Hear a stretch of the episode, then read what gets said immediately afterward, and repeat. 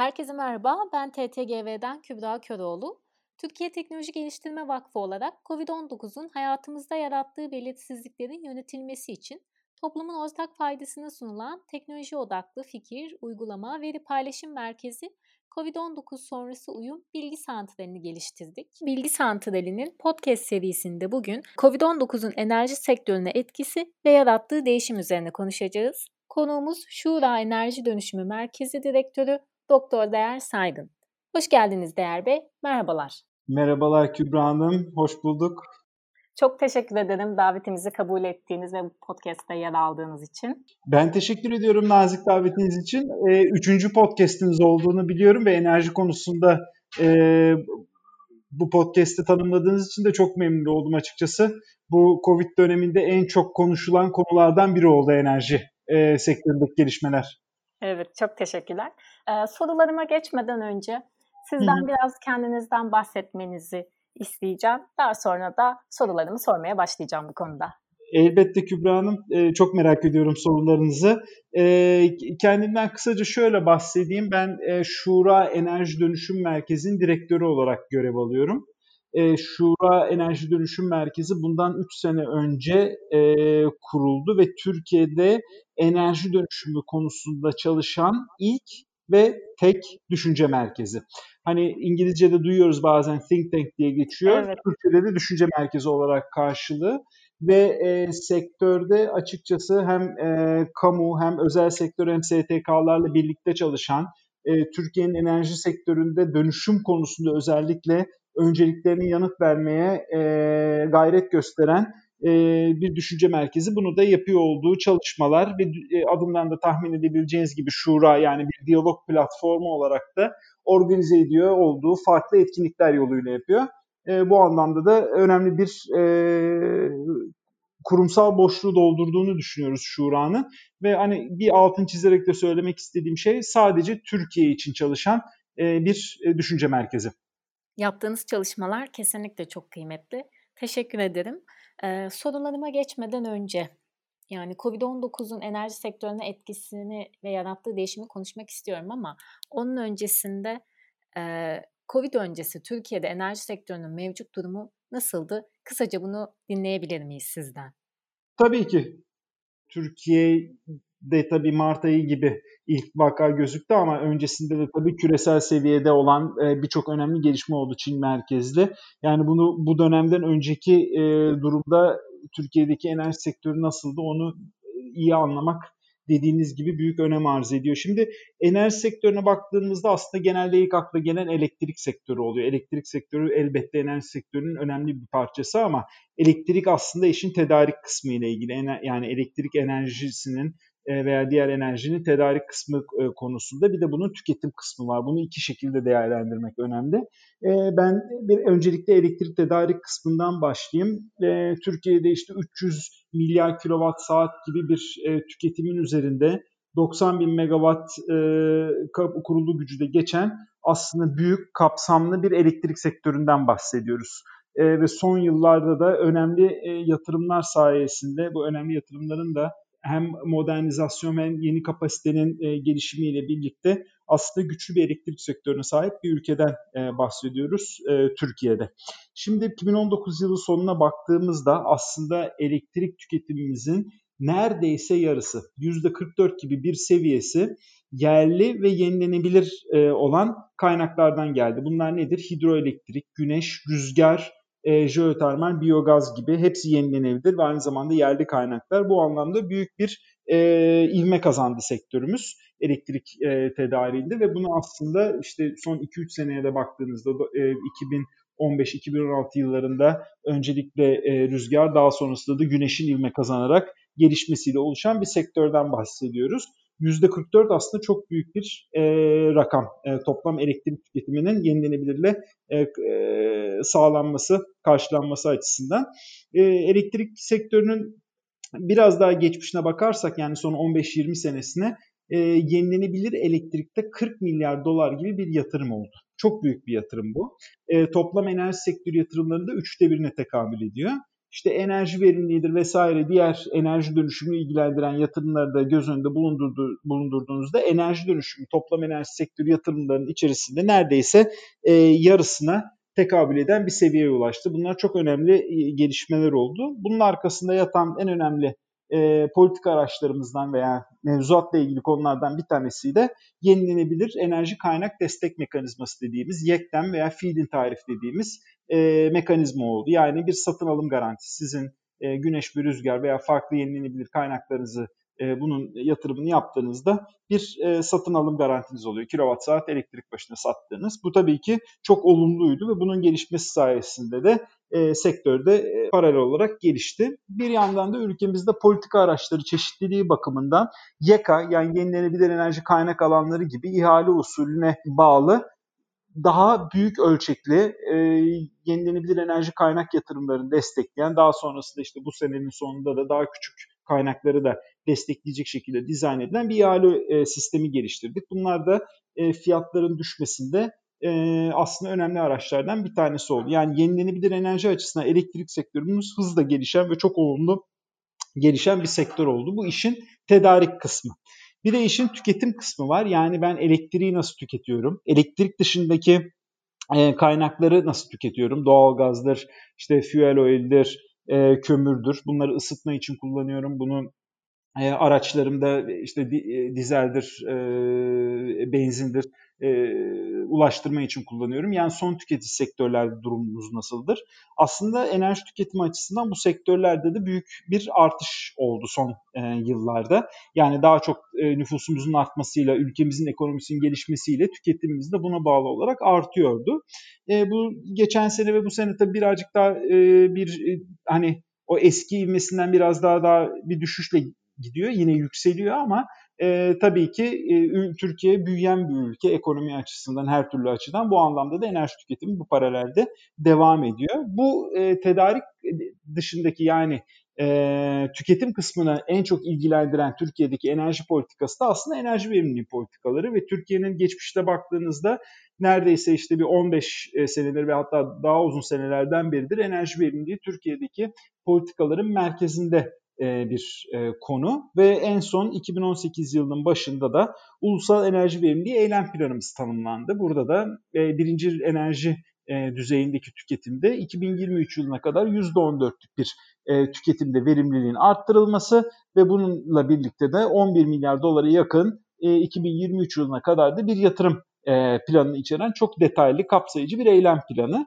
Yani aslında işin hem e, tüket, e, tedarik kısmında yenilenebilir enerji odaklı bir gelişme, tüketim kısmında da verimlilik odaklı bir e, gelişmeyle enerji sektörü Türkiye'nin e, dönüşüme, bu dünyada yaşanan enerji dönüşümüne bir giriş yaptı.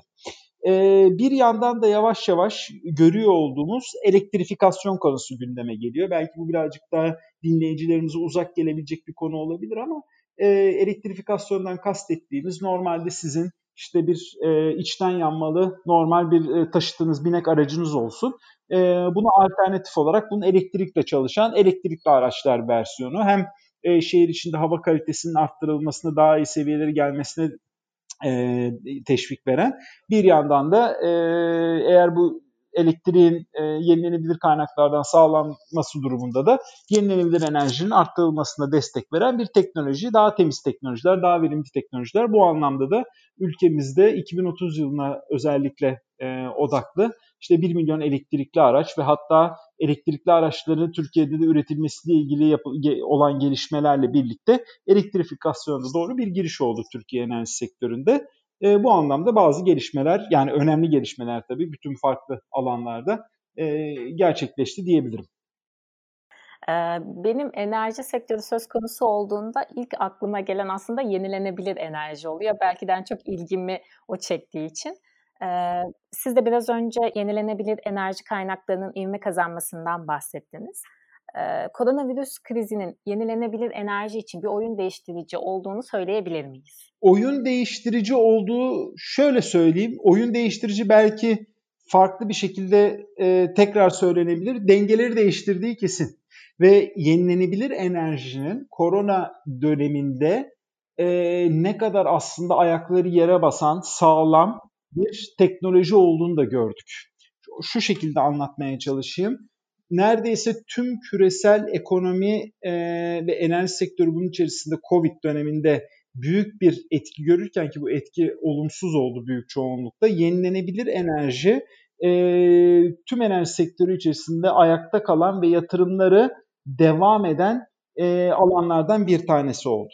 İşte petrol sektörüne bakın. Petrol fiyatları talebin düşmesiyle birlikte azalması gerçekleşti. Ama bir yandan da elektrik sistemi içerisinde yenilenebilir enerji payının yüksek olduğu sektörler, ülkeler, Türkiye'de bunlardan bir tanesi, belki daha sonra konuşabiliriz bunda, nasıl güçlü bir şekilde ayakta kaldığını hep birlikte gördük. Yani yenilenebilir enerji aslında daha da güçlenerek çıkıyor bu Covid döneminden. Onu birazcık daha anekdotlarla anlatmaya çalışayım. Şimdi tabii ki ilk akla gelen konulardan bir tanesi Covid dönemindeki e, enerji piyasası ve özellikle petrol piyasasındaki fiyatların düşmesiyle birlikte a, acaba işte yenilenebilir enerji yatırımları e, değişir mi, etkilenir mi, nasıl e, bir sonuç çıkacak gibi soru işaretleri ilk başta oldu. Aslında baktığınızda e, yenilenebilir enerjinin başına ilk defa böyle bir şey gelmiyor. Yani ilk defa petrol enerji fiyatları düşüp de yenilenebilir enerji acaba günü kurtarabilir mi konusu ilk defa gelmiyor. Aslında e, bundan 5-6 sene öncesine baktığınızdaki e, petrol fiyatlarındaki düşüş döneminde bile ki enerji e, yenilenebilir enerji maliyetleri o zaman daha yüksekti o yıllarda da yenilenebilir enerji yatırımları diğer bütün yatırımlardan daha yüksek seviyede olmuştu ve bu şu dönemde de aynı şekilde devam ediyor. Şeyi söylemek lazım yalnız e, altını çizerek. Evet, e, Covid öncesi dönemde yapılmış yatırım projeksiyonlarından daha düşük şu anda be- beklenen e, yatırım miktarları. Yani projeksiyonların biraz altında çünkü elbette ekonomi, e, küresel ekonomide bir daralma söz konusu. Ama yine de yenilenebilir enerji projelerindeki yatırımlar devam edecek gelecek senelerde de. Bu e, hani bir e, bir öngörü olarak ve bu sadece hani Şura'nın Türkiye ile ilgili yapıyor olduğu çalışmalar değil, uluslararası seviyede çalışan bütün kuruluşların da e, yapıyor olduğu öngörüler içerisinde görebilirsiniz. Bunun altında yatan neden yenilenebilir enerji maliyetlerinin hızla düşmeye devam etmesi. En son 2019 yılı verilerine baktığınızda küresel seviyedeki e, ve bunun 2010 yılına kadar ki yani 10 yıllık bir dönemi kapsayan e, sürece baktığınızda güneş enerjisi yatırım e, birim başına yatırım maliyetleri %80'den daha fazla düşmeye devam etmiş. Yani işte 2-3 sene önce %70'lerde bir düşüş vardı. Şimdi %80'lerde ve bu daha devam da edecek. Dünya genelinde e, güneş enerjisi ortalama üretim maliyeti, elektrik üretim maliyeti 7 sentin altında. Dolar sentten bahsediyorum. E zaten biz Türkiye'de bunu 3 sene önce yakalamıştık. Yani ve bugün Türkiye'de daha da düşük olabilir. İşte bunu geçen sene rüzgarda gördük. E, maliyetleri bu kadar düşen ve bu işte Covid dönemi olsun veya başka bir şey olsun ve bu şekilde devam edecek. Çünkü teknoloji daha verimli, daha az maliyetli. E, buna finanse eden kuruluşlar daha kolay bunu finanse etmeyi öğrendiler gelecekte de bu bu şekilde devam edecektir. Bu anlamda e, yatırım olacaksa çoğunluğunun yenilenebilir enerjide olduğunu e, görebiliriz. Bu biraz daha stratejik belki bir şey ama şimdi anlatacağım. E, bunu e, aslında büyük enerji şirketleri, petrol şirketlerindeki dönüşümde de görüyorsunuz. Petrol şirketleri şu anda büyük etkilenen şirketler özellikle bazı yatırım kısımlarında e, bazı daralmalara gidiyorlar. Çünkü piyasadaki değişikliklere ayak uydurabilmek için. Ama petrol şirketlerinin yapıyor olduğu stratejik elektrifikasyon, e, yenilenebilir enerji yatırımlarında bir kesinti yok. Buralara yine daha fazla kaynak, bütçe ayırmaya devam ediyorlar. Çünkü bunu bir çıkış yolu, bunu gelecekte de e, yatırımların devam edeceği bir yer olarak görüyorlar. Kesinlikle bu anlamda Covid döneminde e, ayakları yere basan bir e, teknoloji olarak gördük yenilenebilir enerjiyi ve bunun sonrasında da e, benzer bir hızla devam edeceğini düşünebiliriz diye e, söyleyebilirim yenilenebilir enerji bazında. Çok teşekkür ederim. Çok değerli öngörüler paylaştınız. Biraz da riskler hakkında konuşsak. Covid-19 enerji sektörüne ne gibi riskler getirdi acaba? Riskler aslında az önceki sorumuza yanıt verirken birazcık bahsetmeye hı hı. çalıştım. Bu riskler tabii ki e, talep düşüşüyle birlikte gelen fiyat e, düşüş sonucu e, oldu.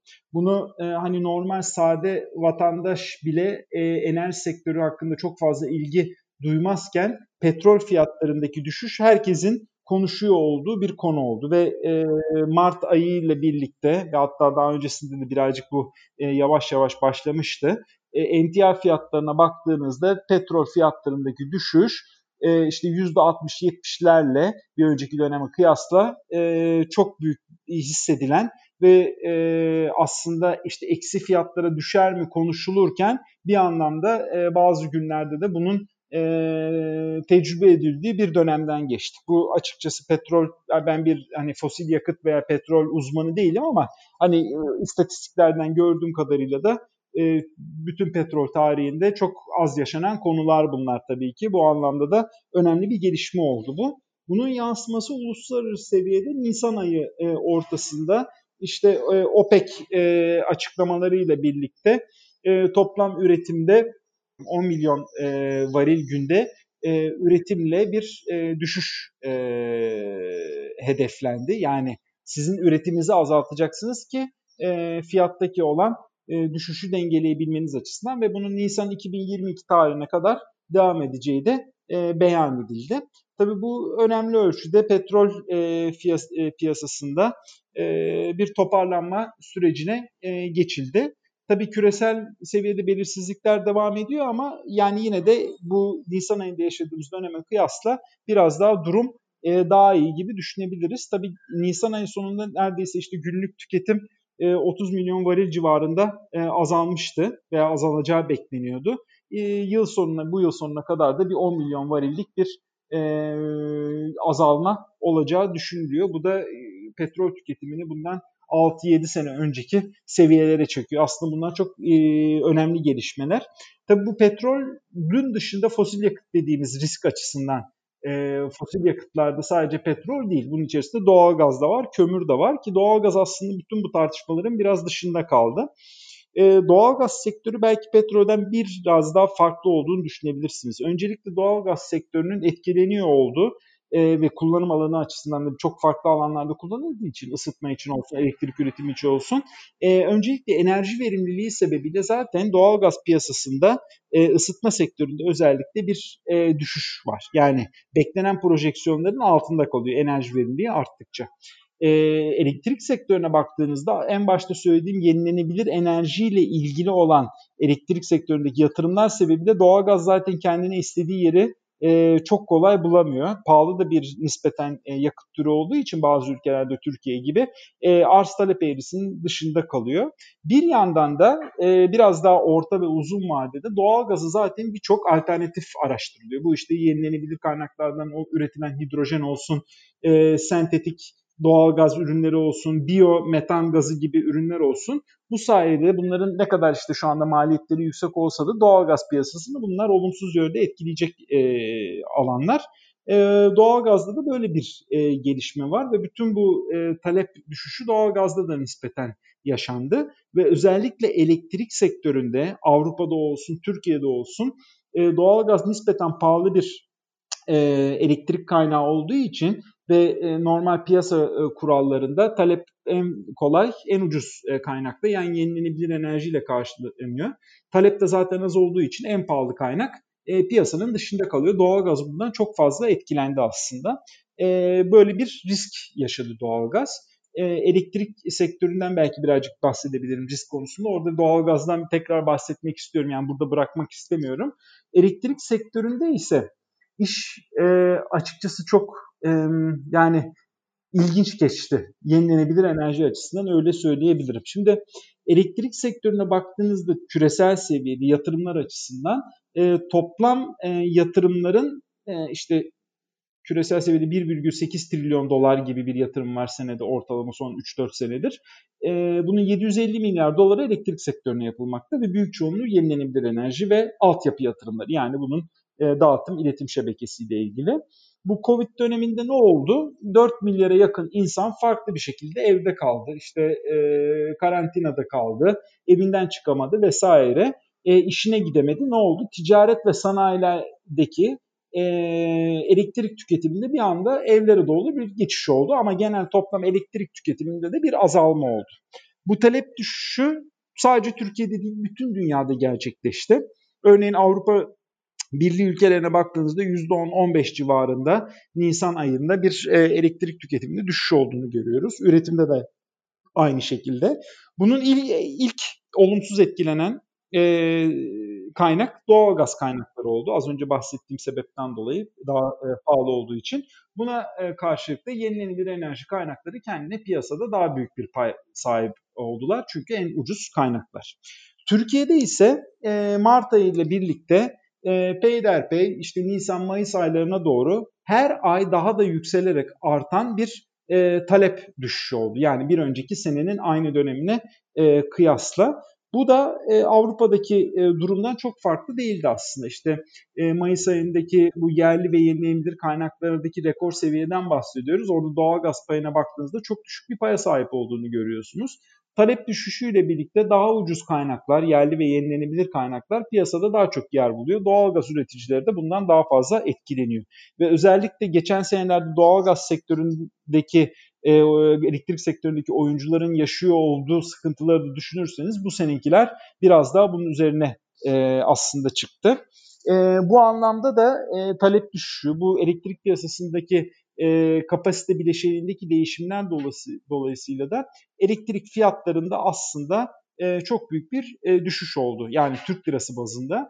Bir de Türk lirasının e, dolar e, karşısında kaybettiği bu dönemdeki değer sebebiyle de aslında dolar megawatt saat başına da e, 20 dolar seviyelerine indiği e, zamanlar oldu megawatt saat başına elektrik fiyatlarının toplam piyasadaki e, değerinin.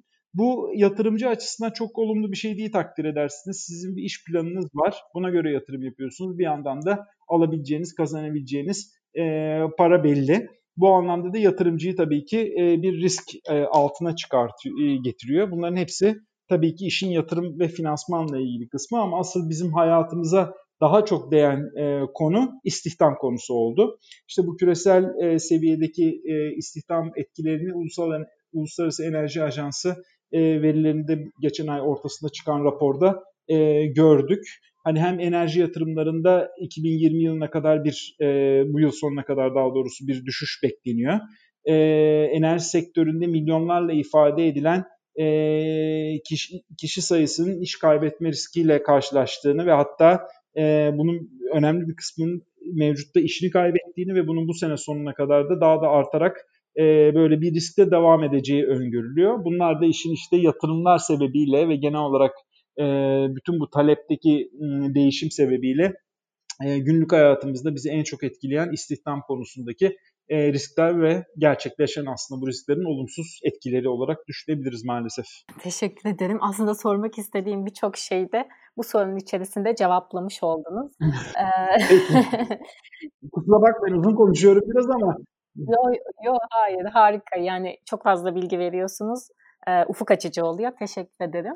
Eee, biraz da enerji dönüşümünden bahsedelim istiyorum. Enerji dönüşümünü en basit haliyle nasıl tanımlıyorsunuz ve COVID-19 salgınının küresel enerji endüstrisini dönüştürme konusunda etkisi nasıl, hızlandırıcı olabiliyor mu? Bunu öğrenmek isterim.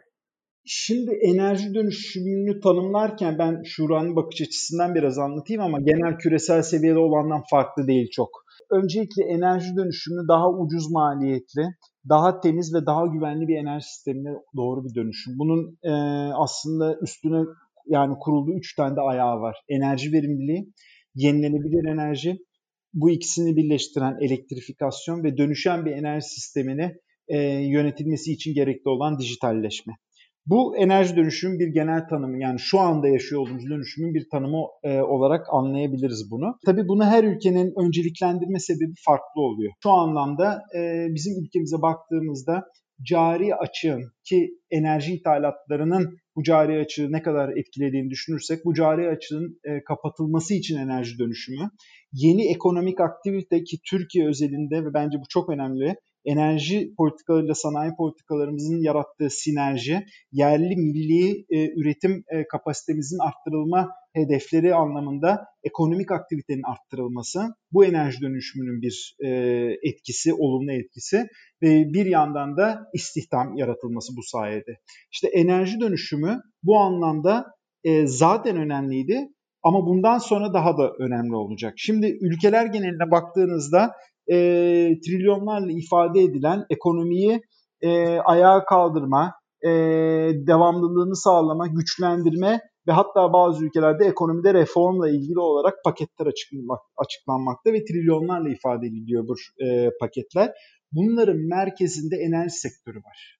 Bunu da hani şu anlamda kolaylıkla söyleyebiliyorum. İşte talepteki düşüşün enerji sektörüne olan e, yansımaları ve bu yansımaların sonuçta tekrar istihdama, ekonomiye olan e, olumsuz etkileri aslında enerji sektörünün ne kadar merkezde yer aldığını tekrar altını çizmekte. Bu anlamda bizim için, e, bizim ülkemiz için de eşit derecede e, önemli. Bu işte açıklanıyor olan, ülkemizde de e, bahsi geçiyor olan birçok ekonomik paket var, teşvikler olacak, e, iyileştirme e, yöntemleri olacak. Bu yöntemler içerisinde biz ne kadar daha fazla enerji dönüşümüne, yeşil yatırımlara yön verebilirsek, e, atıl kapasiteye yol açmayacak e, yönler yerine, e, patikalar yerine daha fazla enerji dönüşümü, yenilenebilen enerji, daha ucuz maliyetli alanlara ne kadar çok bu ekonomi paketleri yönlendirebilirsek e, en hızlı şekilde hem istihdam hem ekonomik aktivite hem ekonomimizin de daha uzun vadede güçlenmesi için bir e, patika oluşturulabileceği e, düşüncesi içerisindeyim. Bu hem küresel için önemli hem de bizim e, ülkemiz için önemli. Bu anlamda aslında bir dönüm noktasındayız. Yani böyle bir fırsat var. Hani e, çok e, sorumlu bir dönemden çıkartılabilecek bir fırsat var. Bu anlamda alınacak e, kararlar çok e, büyük önem arz ediyor. Zaten uluslararası e, seviyelerde yapılan e, değerlendirmelerde işte e, bu gelecek 3 sene için 2 ila 3 trilyon dolar arasında yatırım e, paketleri enerji sektöründe. Bunun ekonomiye yüzde bire kadar e, bir e, kalkınması için katkıda bulunacağı ve istihdam yaratacağı öngörülüyor. Ülkemiz için de e, tahmin ediyorum bu türlü e, planlar yapıldıkça buradan yakın vadede fırsatlar çıkartılabileceğine inanıyorum. Ama günün sonunda enerji dönüşümü işte Türkiye'nin cari açık problemi, yeni alanlarda yatırım, istihdam, ekonomik aktivite yaratılması ve günün sonunda da hem şehirlerde yaşayan insanlarımızın ki büyük çoğunluğumuz zaten to- toplumumuzun %80'i şehirde yaşamakta. E, çevre kalitesi, hava kalitesinin arttırılması temiz enerji kaynaklarıyla ve e, küresel seviyede de en çok gündemde bulunan ama birazcık şimdi önceliğini yitirdi. iklim e, değişikliğiyle mücadele adına ve bunun olumsuz etkilerini en kısa zamanda e, azaltabilmek adına adımlar atılabileceğini e, bu anlamda fırsatlar çıkartılabileceğini düşünüyorum Covid sonrası dönemdeki e, ekonomik e, gelişmelerle birlikte. Çok teşekkür ederim. Benim bugün için, bu yayın için e, sormak istediğim sorular bu kadardı. Çok değerli bilgiler paylaştınız. Ben davetiniz için tekrar e, teşekkür ediyorum. Umarım yani yardımcı olmuştur. E, bizim şura olarak e, yapıyor olduğumuz bütün çalışmalar, raporlar, etkinlik, özet raporları her şey web sitemizde şura.org.tr. Buradan bütün dinleyiciler, okuyucular e, konuyla ilgili yazıları, haberlere ve çalışmalarımıza detaylı bir şekilde ulaşabilirler. Onun dışında soru ve yorumları da varsa onları da bana yönlendirebilirler veya ekibimize buradan e, web sitemizden yönlendirebilirler. Çok teşekkür ederiz. Bizim için enerji sektörüne olan yansımaları anlamak üzerine harika bir özet oldu. Siz de çok akıcı anlattınız. Dinleyenler için de çok faydalı olduğunu düşünüyorum. Bir sonraki yayında görüşmek üzere diyorum.